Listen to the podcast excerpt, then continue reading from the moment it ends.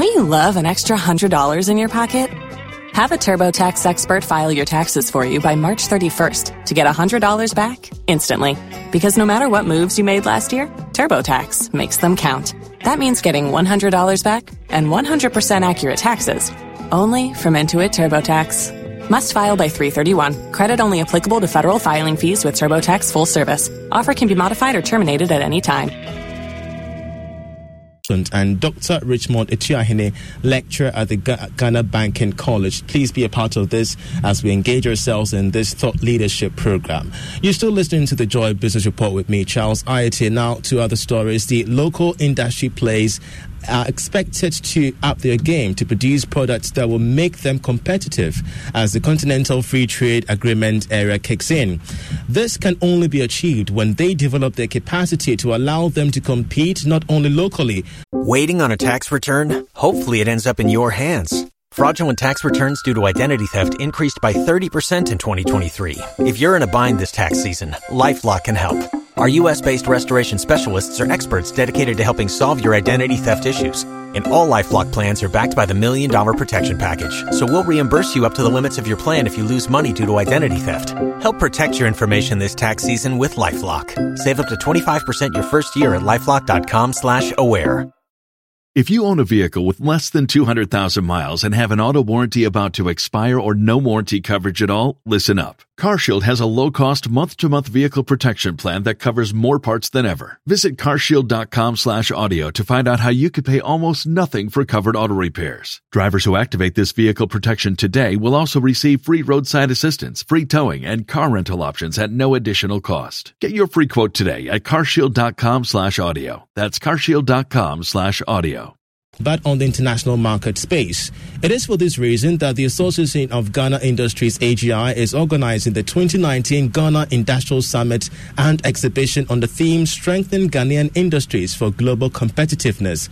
Here's the Chief Executive Officer of the A G I, Chuma Kwabra, who spoke to Joy Business. We think that it is critical that our industries are able to compete not just within our market but also internationally. Mm-hmm. The fact is that if you don't develop your capacity to compete well in your own market, if you're only thinking of external market, even the local market, you will lose it. So be act, be, be very uh, strong in your market, and then be ready for local uh, international market as well. Mm. Bear in mind that we now have the C F T A, Continental Free Trade Agreement, mm-hmm. which means that we're going to open our markets for goods coming from various parts of Africa, mm-hmm. uh, entering our market duty free, quota free. Of course, it's also open to us, but if you don't develop your capacity, uh, you will not be able to do so. Of Summit of this nature brings together the industrial players, mm. key areas that we need to focus on. We discuss strategic issues. We also showcase by way of exhibition some of the key products that we are producing here.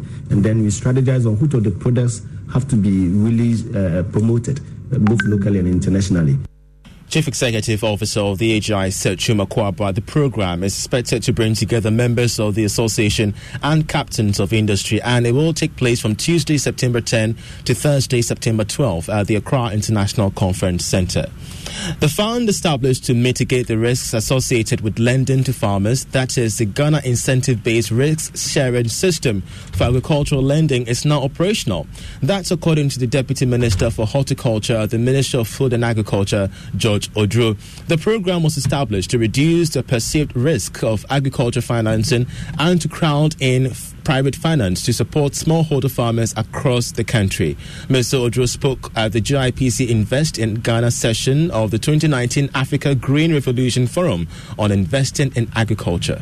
The one district, one factory will depend on raw materials for industry, and so they need to intensify production. Investment in the mechanization to reduce the drudgery in farming and attract the youth into the agriculture. In Ghana, the banking sector sees agriculture or farming as a risk. So the government deems it right to establish an institution to back these banks. So now the risk for a bank lending to a farmer, the risk is being weighed off, because when a bank lends to a farmer, the bank is able to register with GESA, and the GESA will take eighty percent of the risk from the bank. So now it's open and it's free. The banks are willing to lend to farmers now. It's not like before. This is another initiative the government has done just to improve the farming activities and raise the livelihood of farmers. Deputy Minister for Horticulture at the Ministry of Food and Agriculture, George O'Dru. Meanwhile, the four-day African Green Revolution Forum underway here in Accra is organized by the Alliance for Green Revolution in Africa, AGRA, and the government of Ghana. Now, they may be young, but very talented and daring Baden engineers in the making. They defy all odds to build robots outside the normal classroom theories. Now, Mawunyo Fia is a fifteen-year-old junior high school pupil who has developed a ferry tested on the Volta Lake and joined the National Society of Black Engineers. My colleague Fred Duho caught up with him and others as the rest of the story and has the rest of the story in today's Business Journal. Take a listen.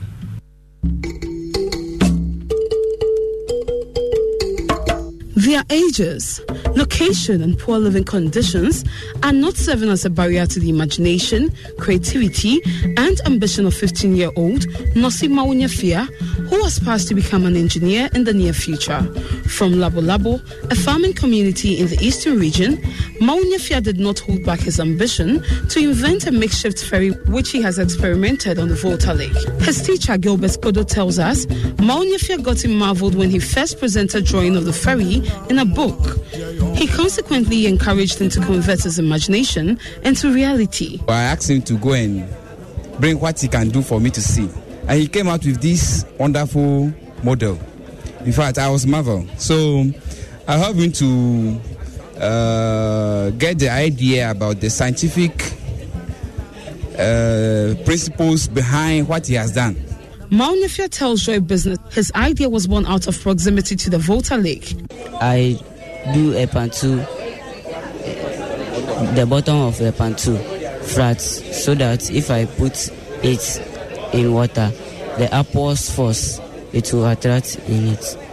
I want to be engineer. I need a workshop in my school so that if I can do more things. Mawunyo Fia got pieces of roofing sheets, nail, and other accessories, and in a few days was ready with a model of a ferry for presentation at his school's exhibition program.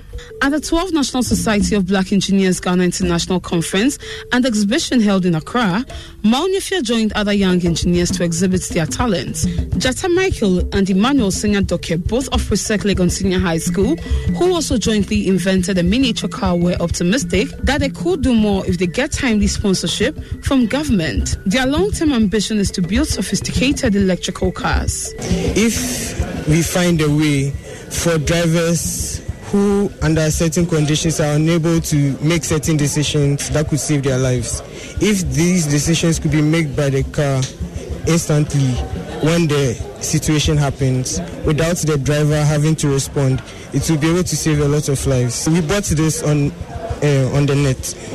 Okay. Yeah. So we assembled the parts and to make this boat. Smartphone, you can easily switch on your outside bulb. You don't need to use a normal switch. You just use your phone to switch them on. For five, as you can see, five. Then press enter. So it's a place finger now. So I go for here. So remove finger, place finger again. So now it is stopped. So let's try to open the door if it will access me.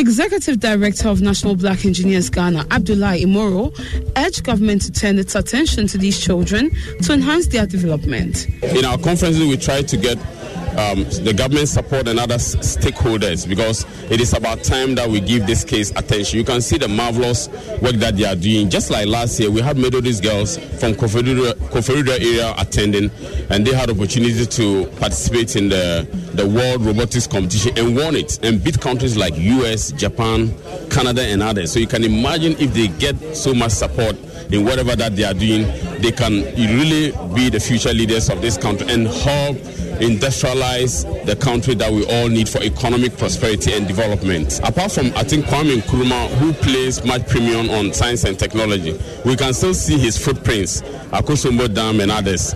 But the successive government have failed us. They haven't really given relevance to science and technology. Calvin Young is an advisor to National Society of Black Engineers in the United States of America. We see students who are excited and exposed to engineer, who want to be engineers, who understand how engineers affect everything in life, from when you wake up and brush your teeth and turn on a light to when you get in your car. And these students are going to be our future. They're going to be the future of building, con- continuing to build the infrastructure in Ghana. Incredible feast. Uh, that's how we end this edition of the Joy Business Report. Our headline, Bank of Ghana given three days to file a response to G N Savings and Loan suit. My name is Charles Ayote. George Addo Junior comes up next with the Locker Room to Stay.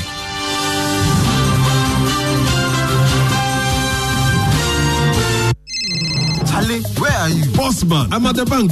Really? But your car is in front of your house. Bro, my bank on my phone, Charlie. Oh, how? Ecobank, bro. With Ecobank mobile app, I can do everything, anywhere, anytime. Listen, I just checked my account balance, paid Ama school fees, and sent money to my grandma at Walwale. Oh, wow. Wow. Masa, just download the Ecobank mobile app from the Google Play Store or the App Store or dial star seven seven zero hash and be your own bank manager. Manager, manager. Whether to pay bills or fees, to check account statements, send money across Ghana, abroad, and more. Ecobank mobile app has got it covered. Ecobank mobile, making everyday people live everyday lives the Ecobank way.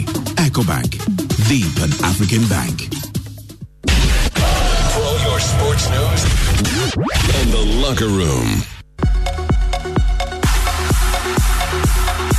Hello, I'm Lee James, host of Sports World on the B B C World Service. For the best of previews to the sporting weekend, listen to George Addo Junior on The Locker Room on Joy ninety-nine point seven F M. Live on radio, live online, this is The Locker Room on Joy ninety-nine point seven F M with George Addo Junior The approaching sporting weekend will be dominated by tennis other than football, as a fourth Grand Slam of the year climaxes at Flushing Meadows with the male and female single finals on the horizon. I think today was solid. It definitely wasn't my best tennis, and I'm in, it's interesting that she knows that. She's a super professional to know that. Um, you know, I'm just focusing on not that and just, you know, the next match. All the hard work that I've been putting throughout the years, if someone told me a year ago that I'd be in the finals of the U S Open this year, I'd tell them you're crazy. It's just surreal. Like, I really don't know what, what to say. It's a dream come true playing against Serena in the finals of the U S Open. Like, I don't know what to say. An eventful few days has seen both the male and female U S Open champions exit the competition. We welcome new winners on the sport's biggest stage. There's a preview of the finals to come on Saturday and Sunday. Non-league football will take the place of club football this weekend. Here in Ghana, the two biggest clubs, Hearts of Oak and Kumasi Asante Kotoko, are set for a showdown and will rekindle their rivalry in a one-off cup fixture, the President's Cup, in honor of the sitting president, Nana Addo Dankwa Akufo-Addo. Go! One, Kumasi Asante Kotoko now. We are going to Kumasi on Sunday, and we all know what Asante Kotoko and AGRA. For us, it's a game nobody can predict, but we all go in with the might, knowing one, we have our strengths in Kumasi. Vicente Tinga scores the goal, and the Superclass records re-reason, reaching change. Between Jews two. Goalkeeper Joker misses, and Hearts of Oak have the second goal. We know that. And that is the goal for Kumasi Asante Kotoko. We'll be in Kumasi for updates. Also, the under twenty-three national team, the Black Mitchells, begin the long and winding journey to the twenty twenty Olympic Games in Tokyo next year with a matchup against Algeria. We'll try our best. And we play the two games with them. We always try to have a very, very formidable side. And I think all of them are doing well, both the locals and the, the foreign base. We have analysis ahead. Also coming up. And it's lights out, away we go. Great start from Albon. Sainz is stalled on the grid. Sebastian Vettel tucks it behind Charles Leclerc. Lewis Hamilton on the inside. Trying to get in Vettel. Kimi Räikkönen has been made contact with and is... But Charles Leclerc can now see the checkered flag. And for the first time ever, Charles Leclerc wins a Formula One Grand Prix. Charles Leclerc wins the Belgian Grand Prix. Lewis Hamilton is second. Valtteri Bottas will come home for third. Norris was stopped on the line. Formula One. A packed schedule demands the Italian Grand Prix at Monza comes just one week after an emotional race in Belgium. As F one heads to Monza, will Ferrari's superior straight-line speed on their home track bring them back-to-back victories for the first time since Australia and Bahrain in twenty eighteen? Or will Hamilton do what he does best in Italy? Analysis ahead. If you'd love to send us a message in reacting to our questions of the day, We'll love to read them on our various social media accounts. Joy slash nine nine seven on Facebook, zero two four four, three four zero four three seven on WhatsApp, or you can tweet at us at Joy Sports G H. We will check out Ghana's final list for the World I W F Championships to come in Doha and go around the world for same, as the deadline to qualify for events elapses today. Time to talk about what the world is talking about in the world of sports. Hello from me, George Addo Junior, and welcome to Review Friday.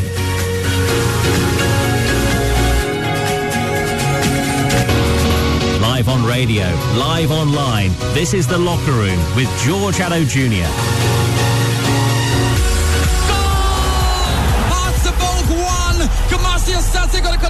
We are going to Kumasi on Sunday, and we all know what Asante Kotoko can do. AGRA, so for us, it's a game nobody can predict, but we all go in with the might, knowing one, we have our strengths in Kumasi.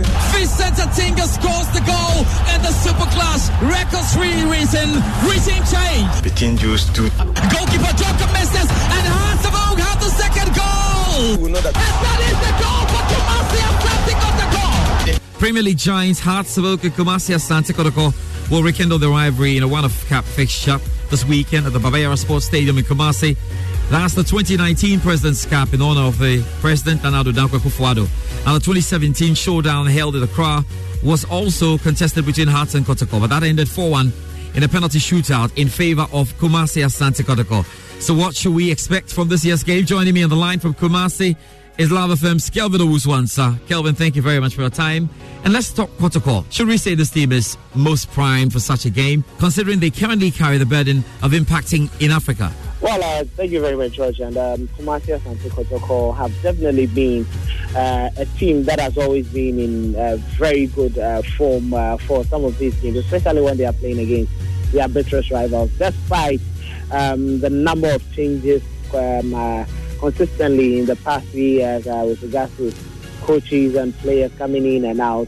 They still have a very solid um, uh, team, and uh, you look at most of the teams that are in the country, in the absence of football or because of um, normalization, um, they still have that uh, solidity and that strength you'd always want to have in a team, playing a number of very good matches, consistently being in camp training, very active players, Uh, being treated very fine medically and then mentally, psychologically, psych themselves up uh, for a very good challenge. Let's not forget that they have a number of players who are also being tried. So most of the players in the squad would definitely want to try their uh, bits to make sure that uh, they push or bulldoze their way through to get into the final books of Coach Setos Zacharias. And for me, everything points out very well that for a team that has played in Uh, the C A F Confederation Cup in the past season and then playing in the C A F Champions League, qualifying to the final elimination round before the group stages.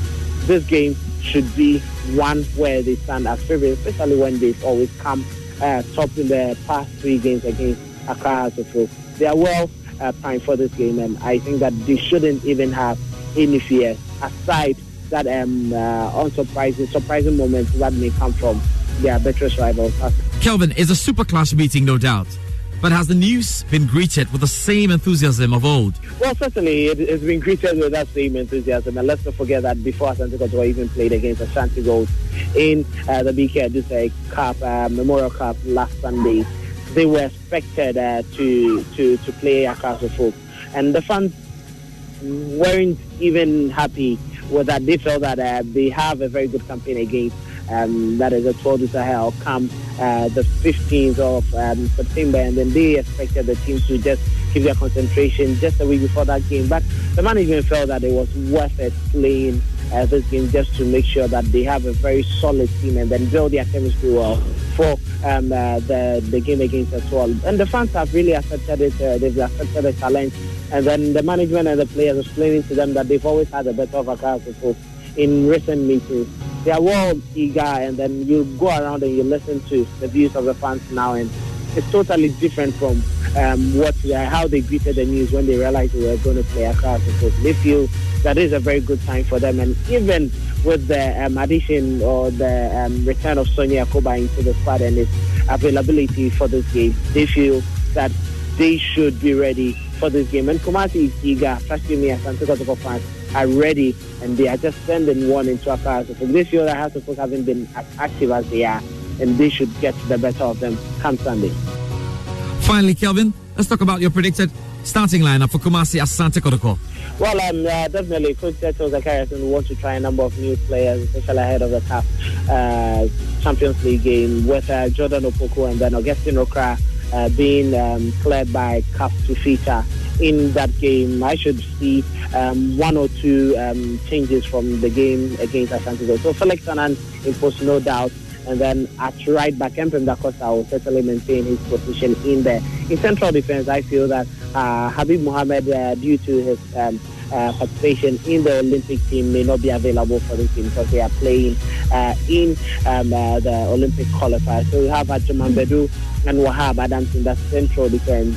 I don't expect Stephen Ayew. He hasn't been feeling too well of late with a number of knocks. A left back, Patrick Eboah, should be there. Justice Blay in central midfield. Then Jordan Opoku should come in for Samuel Frimpong, Kelvin Masiando on the right-hand side, Emmanuel Jenfi uh, on the left-hand side, and Sonia Akuba returning should play behind uh, Richard Arthur as the main striker. Thank you very much, Kelvin, for your time on the show. And let's get on to the other end of this all-important battle with Felix Romark joining me on the line for some analysis.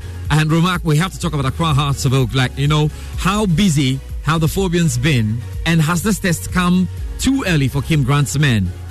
Well, I, I, I can definitely say that uh, they are they are ready uh, after the N T competition, which obviously, you know, Hearts of Oak lost to Kotoko on penalties.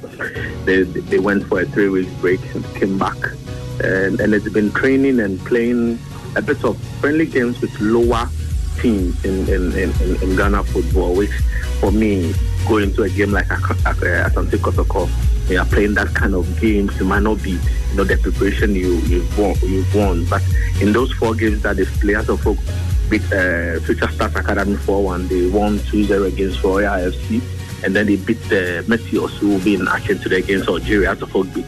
They lost one zero to Hearts of Oak.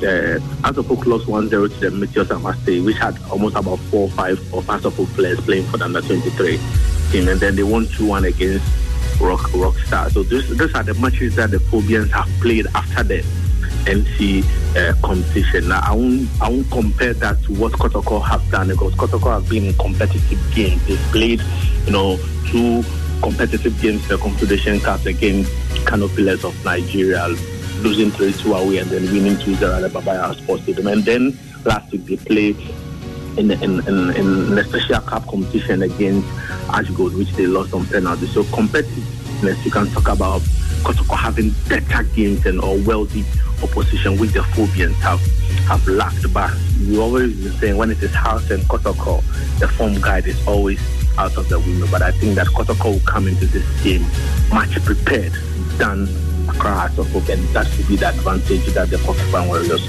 will have over the Phobians. Romark, what will be your starting lineup? Who do you expect to play where uh, in that starting lineup of Coach Kim Grant?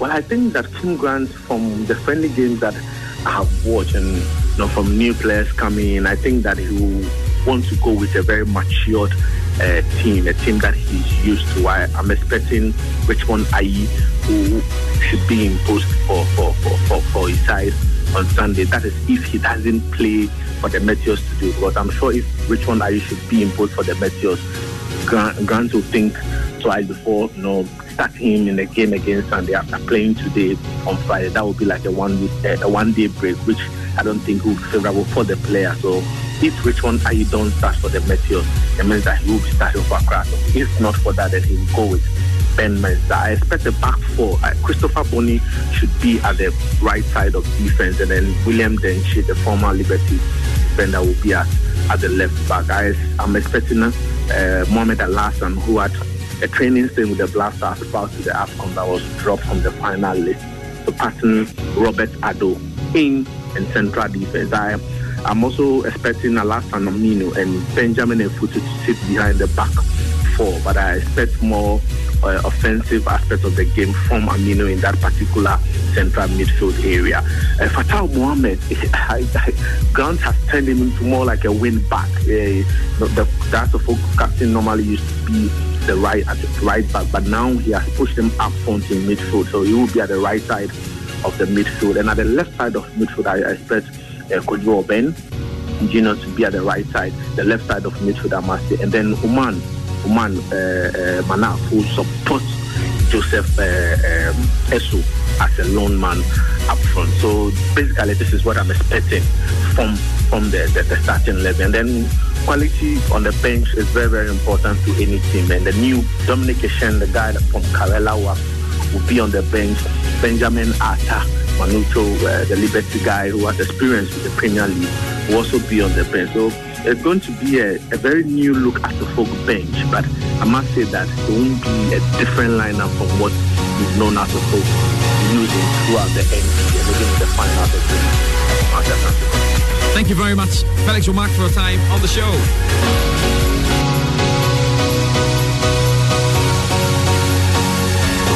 Alright, so we do more football here. And you can send us your messages on our WhatsApp line, zero two four four, three four zero, four three seven.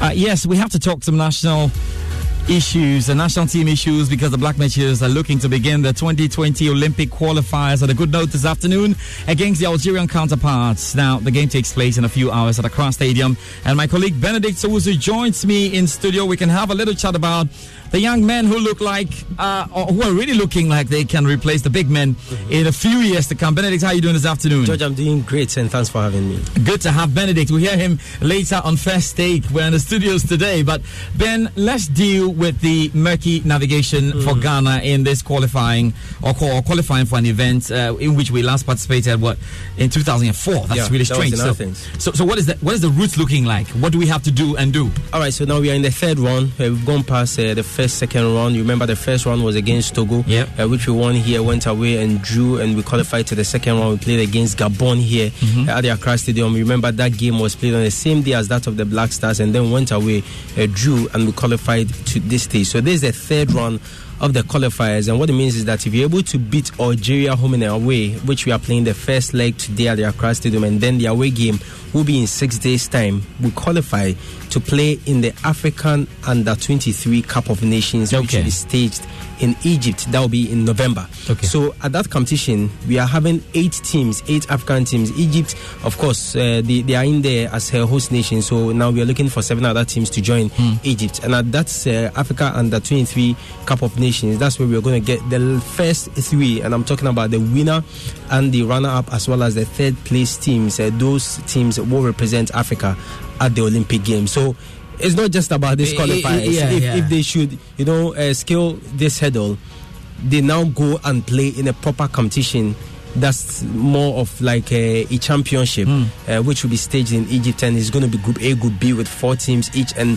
the last four teams, of course, will make the semi-finals with the first, second, third teams are making the qualifiers, uh, making uh, the teams to yep. represent Africa at the Olympic Games in Tokyo. And that's a very tight rope, um, thinking and, and, and knowing that we have some powerhouses when it comes to youth football. Mm. We, we've had a taste of it already, what happens under seventeen and yeah. under twenty and under twenty-three. So I'm sure the boys know yeah, uh, exactly course, what they're up against. Be, it will be very difficult because you look at the teams that are, you know, gunning to reach uh, the Africa Under twenty-three Cup of Nations. As I mentioned, Egypt are already in there. We know Algeria's, uh, you know, ability to yeah, get in there, and we play against the Algerian team in this uh, very round. We also have teams like Mali, Nigeria, South Africa. All of them are still in contention, you know, to make uh, this very competition. So it's very, very tight. It's not going to be easy if uh, you, you sit somewhere and think that after this Algeria game, the guys are through to uh, the Olympic Games. That's not it. But let's talk about the team then. Ibrahim Tanko, the assistant coach of the Black Stars, but of course the man in charge of the Black Macheers has been, well, scratching his head a bit. He's got some stars to deal with, some great players yeah. who have wonderful futures. Tell us about the team. We have a very good team, and uh, we, we have players that, of course, you look at where they are playing uh, in... in terms of their club football, they are doing very well. You can talk about someone like Majid Ashimao, who is now with Red Bull Salzburg. Uh, last week, um, played and scored. Bernard Tikpete doing very well in Germany. Uh, Fobi is in the team. Yaya Bua uh, now with Nomasia. Uh, he has left Nomasia uh, to uh, that's uh, well Maoka, uh, Ma- you know, Ma- uh, and he's trying to you know get something uh, from there. You look at other players in the team; they are top top players in the team. Kwame Ba, uh, as we know from. Uh, Under twenty now with, with this team, you can talk about someone like Gideon Mensah, Gideon Mensah. Who at the point Barcelona we're, we're trying to you know get him. him, and and and that story was very true. It's not like it wasn't true; it was very true. I I, I from from reliable sources, you know. he was called, he, he spoke to Abidal, uh, who is director of football at Barcelona, and they really wanted him to come on loan. But but uh, because of playing time, of course, if you go to Barca at this time, there is no way you get much playing time. But because of playing time, he had to uh, move elsewhere, where and uh, now he's playing regularly in Belgium. You, mm-hmm. you can also talk about, you talk of someone like Joseph Pintel. Mm-hmm. If you watch the last game at the Accra Stadium, he plays in Genk and is one of, you know, the best players say uh, in that Genk team. So the, the future is very bright, and we've got lads that we can rely on in this very game. Joao Familia, most of the players in this team, they don't need uh, a lot of introduction. Dauda Mohamed of Asante Kotoko, yeah, who yeah. is now in Holland. Yeah. Nicolas Opoku, we know of the Black Stars from Bukum Chelsea, now uh, in Italy playing for Udinese. So we, we have a very solid team. But then it becomes imperative then that they they qualify, mm. because once they qualify, then they are in proper shape to take over, because it's been it's been, it's been quite a while. Now let's talk about the game. Mm. They have to do the job here, because going up north could be absolutely difficult. Of course, and th- that's what they've done throughout uh, this qualifiers. The first one in Kumasi, the game they played against Togo, they won as many as four, and also beat Gabon four here. Even in Kumasi, it was more than four. I think it was five one or so. And here in Accra against Gabon, they beat them by four goals. You know, so I mean, they know very well that uh, in competitions of this nature, in qualifiers of this nature, the, the most important thing to do is to win your home game. And it's not just about winning, but winning with quite a number of goals, so that when you go away, you try and get a draw. Because the Gabonese team that we saw here in Accra, that we ran route, but then when we went away, we drew with them. Mm. Togo as well in Kumasi, that we beat them uh, convincingly. In Lomé, We, we had troubles. So of course, if you play against an Algerian team that, you know, have some of the experienced players and everything that they've done with the motivation from winning the Africa Cup of Nations, they'll look up to their seniors, because they see their team to be the next uh, you know, national team. And if these guys are coming, they are more motivated than mm. our team. So of course, it's very, very crucial that we score not less than. Every fan knows the right player in the right position can be a game changer. Put LifeLock between your identity and identity thieves to monitor and alert you to threats you could miss. Plus, with a U S-based restoration specialist on your team, you won't have to face drained accounts, fraudulent loans, or other losses from identity theft alone. All backed by the LifeLock Million Dollar Protection Package. Change the game on identity theft. Save up to twenty-five percent your first year at LifeLock.com slash aware. Three goals today. Three goals. Yeah, we don't have to let them score. If they score, we will be in trouble in the second leg. We just have to score with, with a clean sheet. Win with a clean sheet. Sorry. Thank you very much, Benedict. Also, he'll be at the Crown Stadium. We'll be there to watch a game between uh, the Black Majors. Quick one. Just a quick one. Yeah, quick one. The lineup. Uh, yes, your lineup. In, starting yeah, lineup. The, oh, yeah, yes. The starting lineup is in. So Kwame Ban is in post, and then we'll have Kingsley Fobi. He will play at right back. Gideon Mensah will be at left back, and we'll have uh, uh, the centre backs of uh, Zakaria Fuseni and Nicholas Opoku, and then Majid Ashimao Yareboa, who is of the team, as well as Osman Bukari will be in the midfield, and then we'll have uh, Joseph Pintel. Joseph Pintel will operate on the right side of the wing, and then Dauda Mohamed uh, will be on the left with Bernard Tekpete playing up front. Benedict also, thank you very much for your time on the show. Uh, we'll look forward to that game, and we'll be bringing you the updates here. You're still uh, live on The Locker Room on Joy ninety-nine point seven F M. It's now time to hear from the B B C's John Bennett. We had a great chat on the B B C, or the Joy Sports B B C two-way series. Enjoy this, and there's more here on the show.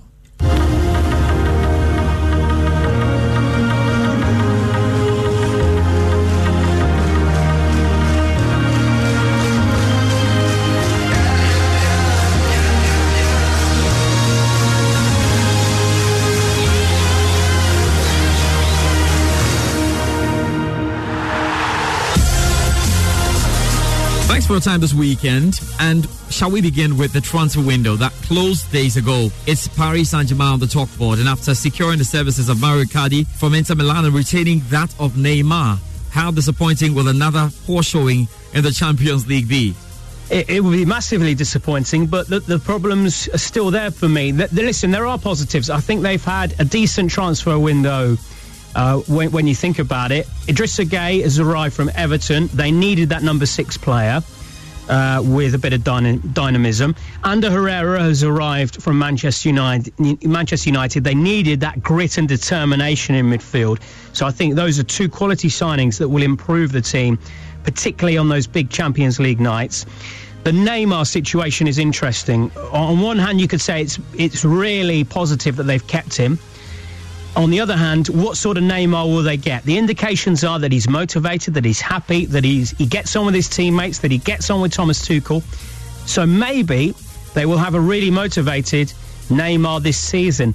There is a difficulty, though. They've got four strikers for three spots. You've got Icardi, Mbappe, Cavani and Neymar. So how do you keep them all happy? I guess Cavani is the guy who makes way, but his numbers have been incredible for P S G over the last few years in terms of scoring goals. He's, he's in his final year, we think, at Paris Saint-Germain, so maybe they're moving him aside. Icardi's a fantastic player, and I'm sure he will score goals for P S G. I'm sure they will, of course, get out of their group in the Champions League, but it's when they get to those big games in the last sixteen in the quarterfinals, there's a psychological block for P S G. They need to get over that. Make no mistake, the whole season will be judged on the Champions League. I think Lyon actually will push them close in Ligue one this year, but the whole season will be judged on the Champions League. Semi-finals or final is a must this season for Paris Saint-Germain. No excuses. Let's stay in England and talk at Chelsea. Frank Lampard's reign at the club has started with massive expectations, surely, from the fans. However, a few games have indicated how long a season this will be for the Blues. How can Frank find the balance between the defence and attack? It's a difficult job. Uh, I think he's taken it at a really difficult time, and it's not been a great start to the season. That, that big defeat against Manchester United, um, the draw against Leicester when Leicester should have won, really. James Maddison had a great chance. A win against Norwich, but a narrow win against the team that's just been promoted. And then the, the, the worst of the lot for me, Sheffield United, two nil down, get it back to two two at Stamford Bridge. Big, big alarm bells for me, that result. I don't think the problems are just at the back. Antonio Rudiger is coming coming back, so I think that's a massive, massive plus. Not enough people talk about him as being one of the top defenders in the Premier League. I think he's a great defender, so that's a positive. N'Golo Kante will be fully fit, we hope, after the international break. He hasn't played for France uh, because uh, of an injury, and he's being rested, so hopefully he'll be fully fit. So I think defensively they'll be okay. I, I have actually concerns in attack. They've lost Eden Hazard, and they're relying a lot on Christian Pulisic to be the creative force, Mason Mount to be the creative force, two very young players. And then up front, they're relying on Tammy Abraham to score the goals. Good player, but is he really a top four striker? Is he clinical enough to be a top four striker?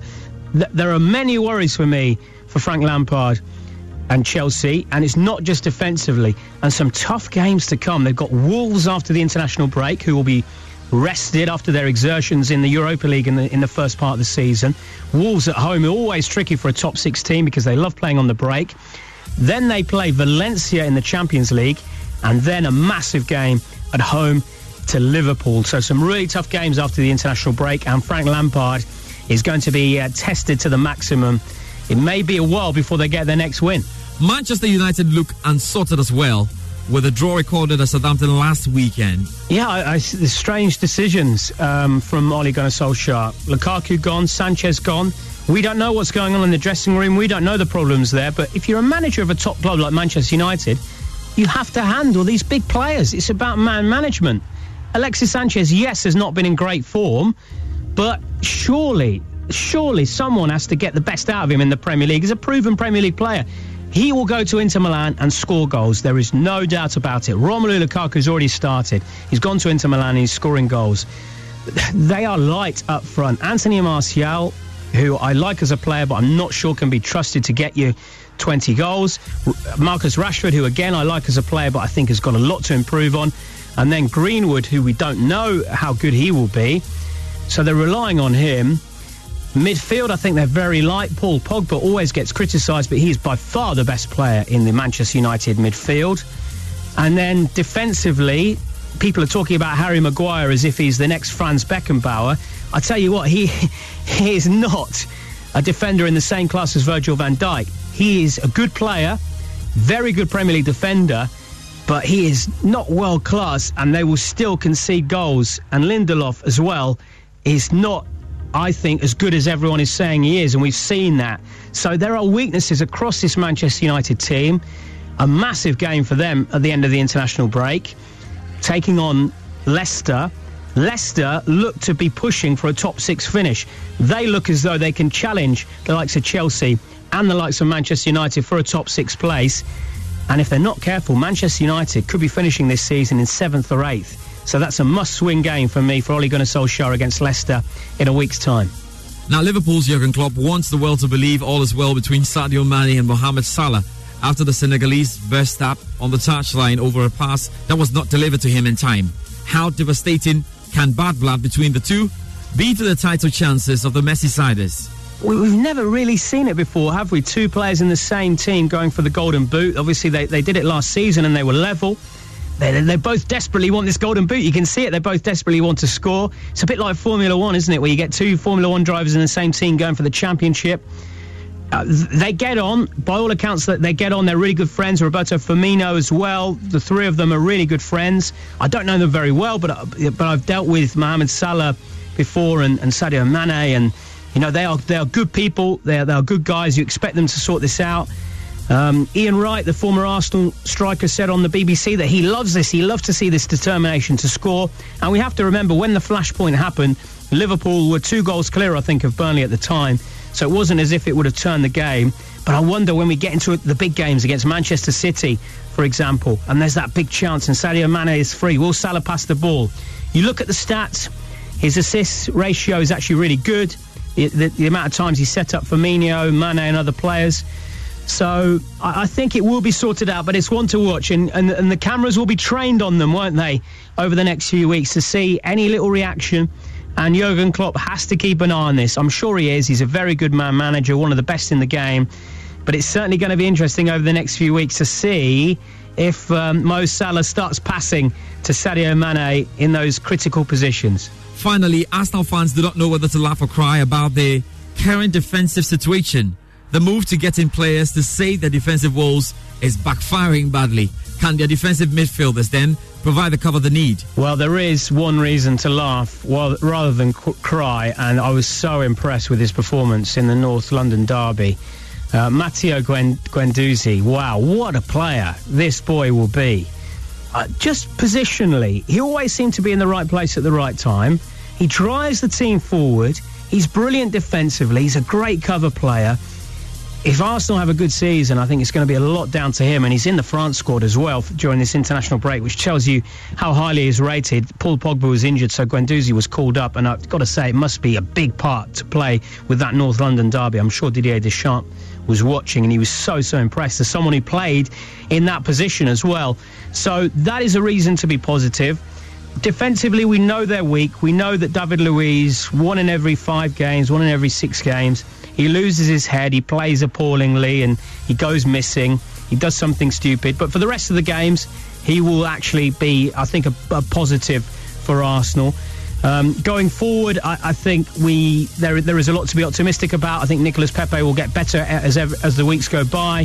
Aubameyang and Lacazette are delivering already. So we know defensively there are problems. The, the good thing is Kieran Tierney will be back soon after his injury, the new signing from Celtic.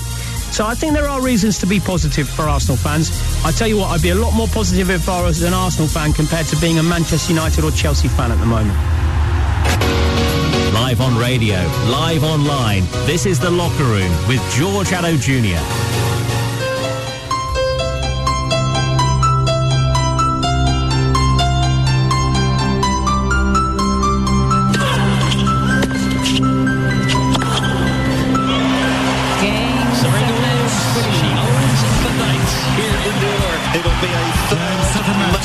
Semi-final in the career of Gregor Dimitrov. There's going to be a new champion in New York and a new world number one when this week is done.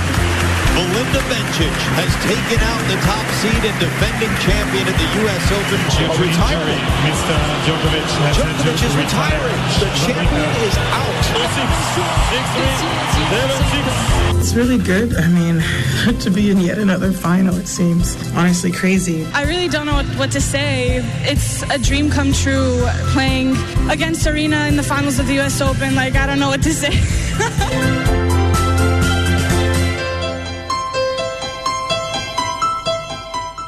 Tennis next on The Locker Room, and the final Grand Slam of the year climaxes at Flushing Meadows this weekend, with key finals in the male and female division on the horizon. In the female division, we know the Canadian teenager Bianca Andreescu is up against the six-time champion Serena Williams.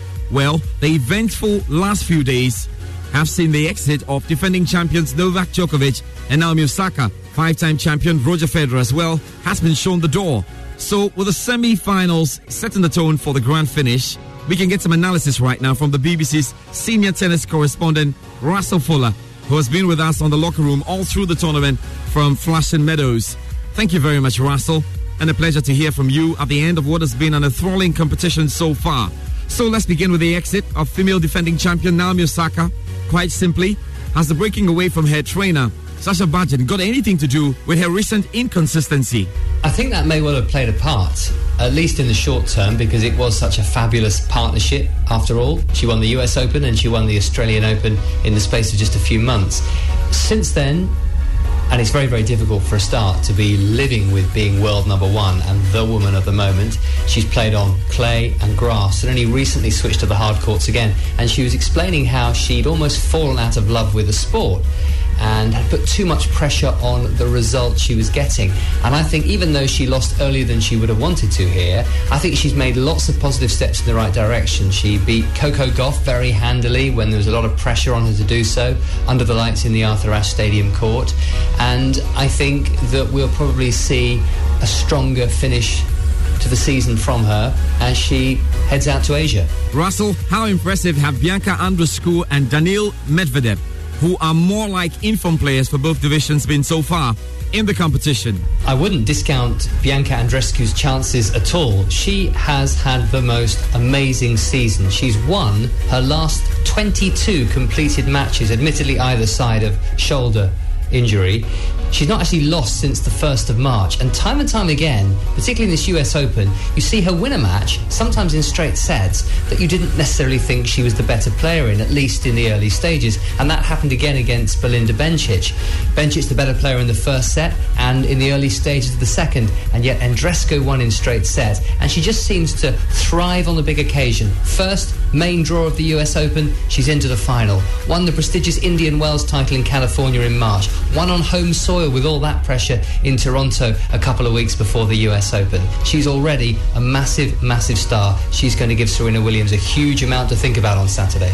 Serena Williams seems to be keeping up with the action so far and is looking really good to win the title on Saturday and equal Margaret Court's twenty-four Grand Slam title record. Well, would you say she has managed herself well enough to win? Well, it was certainly the performance of a woman who is not going to be denied this time. She has lost her last three Grand Slam finals, but the way Williams played against Alina Svitolina was hugely impressive. Dropping just the four games, Svitolina put a lot of pressure on Williams, in particular her serve in the opening stages of the first set, but Williams hit with immense power. She moved very well, conjured up some very nice angles, even served and volleyed at one time, and certainly will have all the confidence and all the experience going into the final. But we now have the record-equaling Grand Slam singles title. The pressure is particularly intense here in New York on home soil. She can only hope that this time she perhaps reminds herself that she is the best player in the final. She's the one with twenty-three Grand Slam singles titles to her name. Finally, Russell, let's spare a thought for the male semi-final to come tonight. Rafa Nadal against Berrettino, and the darling boy of many down here, Daniil Medvedev, up against Grigor Dimitrov. Where will these battles be won or lost? Two fabulous stories in this semi-final. Grigor Dimitrov has twice been a semi-finalist in a Grand Slam before, but at world number seventy-eight, having won just one of his eight previous matches heading into the U S Open, nobody predicted this, let alone Dimitrov himself. And as for Daniil Medvedev, an amazing summer on the hard courts of North America. Two finals and a title, very little energy left in the tank coming into the U S Open. He's had all sorts of problems with his body, he's been cramping, he's had shoulder problems, he's had glute problems, but he's managed to work his way through, and the crowd, I'm not quite sure what they think of him. In the match against Feliciano Lopez in the third round, he got into trouble early on. He got warned by the umpire because he snatched the towel out of the ball staff's hand, the ball person's hand. And then he also got himself into a little bit of trouble, even though it wasn't seen by the umpire at the time, for giving the crowd the middle finger salute because they were jeering him. And his response was to come out at the end of the match and thank them for all their support. Booing him drove him on, despite the tiredness he was feeling. "I wouldn't have won this match without you," he said. So he's been a lot of fun. Nadal is going to be a very hot favourite, not just in the semi-final, but to win the title and to win a nineteenth Grand Slam singles title. It's just all the experience he's got. This will be a thirty-third Grand Slam semi-final. Uh, Matteo Berrettini can only dream of having a resume like that one day. But he's he's not to be underestimated. I think we're going to see him at this stage of Grand Slams again in future. Hard to see how he beats Nadal at the first time of asking. He's got a very, very powerful game. He, in the last couple of years, has spent a lot of time trying to get more used to the slightly quicker, the hard courts, having grown up on clay. Nadal, though, has looked full of intensity from the very first point of the very first match, and he's very much in the box seat. Thank you very much, Russell, for your time. And, of course, we can now talk some Formula One, because up next is Monza, the Italian Grand Prix, and there are big questions to answer. We're keeping up everything here. We'll be keeping you right up to date with everything that happens. But joining me on the line now for some analysis on what there is to expect in Italy is Raymond Yamada. Raymond, thank you very much for your time. We know Red Bull's Max Verstappen will start Sunday's Italian Grand Prix from the back of the grid as a result of a penalty for excessive engine usage. Does that completely rule out Red Bull? Well, definitely, George. And you see Red Bull actually coming back into the competition, giving uh, Lewis Hamilton some chase in the in the championship race. But this definitely puts them out. And we saw how Max Verstappen crashed in the opening lap of that that that, that race in Spa. And it clearly tells you that there's a bit of a problem with that engine. They needed to change the engine, and so they incurred a, an engine penalty. And that clearly puts them on the back foot. They are supposed to get into this race starting in twentieth. In fact, they are starting at the back of the grid, and that clearly tells you that it's a big disadvantage for them. They have actually spoken about the fact that, look, they they, they, they made some inquiry into what happened in Spa. They've actually done some engine upgrades, and definitely they can still fight from the back, but that clearly puts them out. They, I, do, I don't see them putting up any fantastic challenge in this competition, because this is a race that Ferrari will definitely dominate because of their speed. Mercedes have other ideas, because definitely it's been a happy hunting ground for them in the last two years. And so you see Red Bull actually coming in from behind, because it, it hasn't been a happy hunting ground for them since uh, Sebastian Vettel won for them in twenty thirteen. And so it, it's going to be very difficult. I don't see them coming back into this race. Starting at the back of the grid definitely rules out Red Bull. Right. Uh, the Tifosi will be praying that Hamilton does not make himself available, you know, once again at home and again at the Cathedral of Speed. We know Hamilton has won five times at Monza, level at the top with on the list with Michael Schumacher, you know, the seven-time world champion and the Ferrari great. Do you see him leapfrogging Schumacher this weekend? Well, definitely. Everything looks like Lewis Hamilton can't get one over uh, Michael Schumacher, because, you know, his his one there on uh, five consecutive, five, five occasions, and he's won there back-to-back in the last two races, and so he would want to make this the third one. And you look at Lewis Hamilton and how he's actually performed on this circuit. He always says that he call, he calls it a pit-off, the snake pit. He calls the atmosphere the snake pit because the fans are very intimidating, and he, he says that he's able to turn the negative energy into positive stuff for him, and that's why he's able, he's able to win anytime he goes to Monza. And this could definitely be one of those, those, those races for him. He's been in fine form, and for Mercedes, really, what they need to do right now is just consolidate points. Podium finishes for Lewis Hamilton till the end of the season will guarantee him his sixth title. And so for Mercedes, it's not necessarily about winning the title, but just make, uh, winning the race, but just making sure you are in the title race. And so he'll keep grinding out results, second, third, or if possible, he'll manage the, the first place. And if he's able to get as many points as possible, definitely he should be able to actually win his sixth Drivers' Championship. But I see him actually doing well in this particular race. The speed of, of, of Ferrari would be troubling, and we all know the low drag favours the, the, the, the, the circuit. In fact, the, the, the, the low drag definitely favours the Mercedes, the, the Ferrari chassis, sorry. And so it looks very much like this is a race that Ferrari are going to dominate.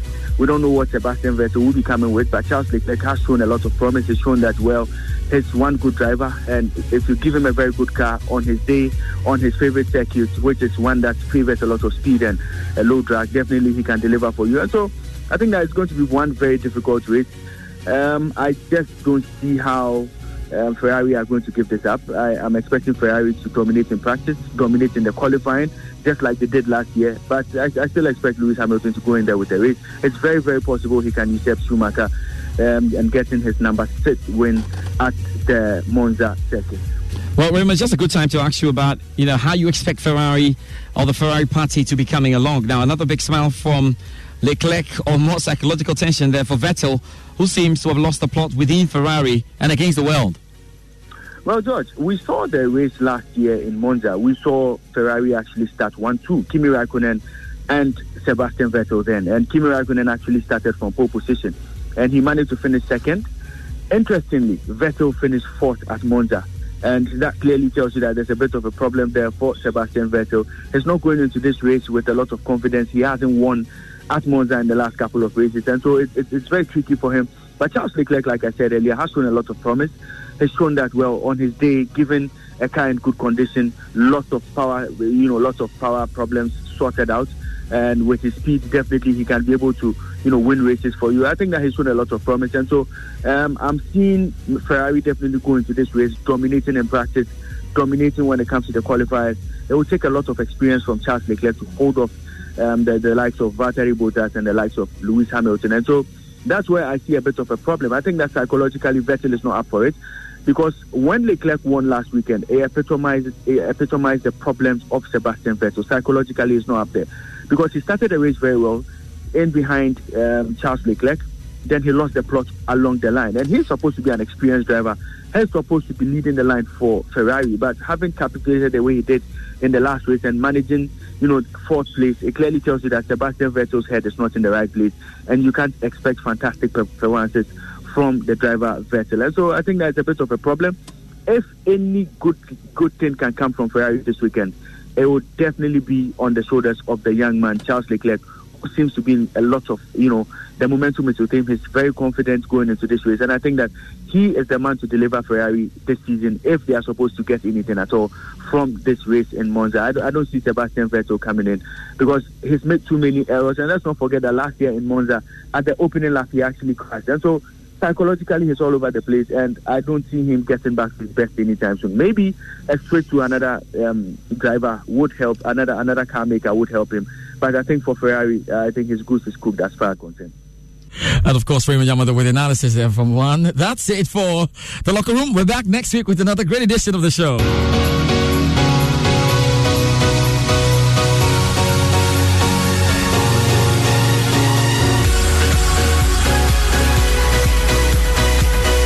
Thanks for listening to The Locker Room on Joy ninety-nine point seven F M. The podcast will be available online at my joy online dot com in thirty minutes. This production was powered by Joy Sports and supported by the B B C World Service. Every fan knows the right player in the right position can be a game changer. Put LifeLock between your identity and identity thieves to monitor and alert you to threats you could miss. Plus, with a U S based restoration specialist on your team, you won't have to face drained accounts, fraudulent loans, or other losses from identity theft alone. All backed by the LifeLock Million Dollar Protection Package. Change the game on identity theft. Save up to twenty-five percent your first year at LifeLock dot com slash aware.